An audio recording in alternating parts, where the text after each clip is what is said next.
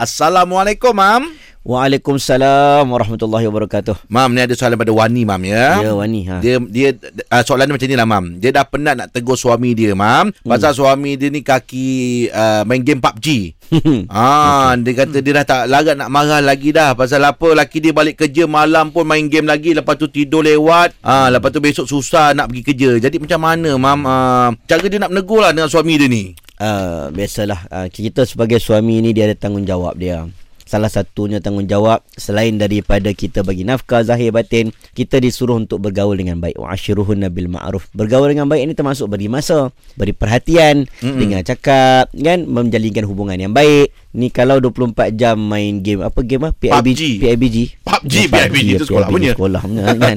kalau kau main game tu tak berhenti-henti tak boleh lah. Lepas tu pula ada soalan dia tanya tadi kan, boleh tak dia mendoakan kan? Ah, betul. Mendoakan supaya suami dia dapat pengajaran. Ha Ha, yang ni ni kita doakan suami dapat pengajaran tu apa doa yang dimaksudkan? Kalau doa untuk minta sesuatu yang mendatangkan mudarat, tak boleh lah. Tapi kalau doa untuk memberikan pengajaran sebagai contoh, ha, dia doa untuk suaminya diuji. Diuji contoh uh, kesakitan sedikit. Mm-mm. Ha, jangan dia doa sampai sakit sampai mudarat teruk. Ya. Tapi kalau doa untuk sesuatu yang boleh mengubah suaminya menjadi ke arah kebaikan, hmm. maka diharuskan. Sebab dulu pernah berlaku ada hadis sahih Bukhari, Nabi cerita kepada kita tentang seorang lelaki namanya Jurash. Jurash.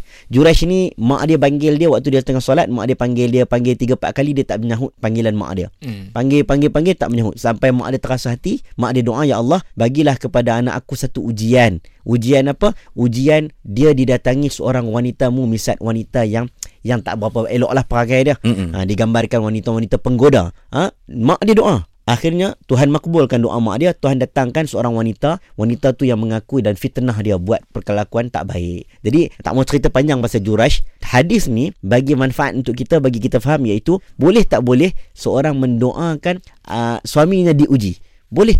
Seperti mana dalam kes ni macam mak Jurash dia doa anaknya diuji oleh wanita yang yang nakal. Mm-mm. Ha, bila dia uji barulah dia dapat pengajaran dia bertaubat pada Allah Subhanahu Wa Taala. Jadi isteri boleh doa untuk suami diuji tapi jangan doa mudarat. Ya. Doa diuji untuk dapat kebaikan. Tak ada masalah. Okey, Terima kasih, Mam. Terima kasih, Mam. Terima kasih, Mam.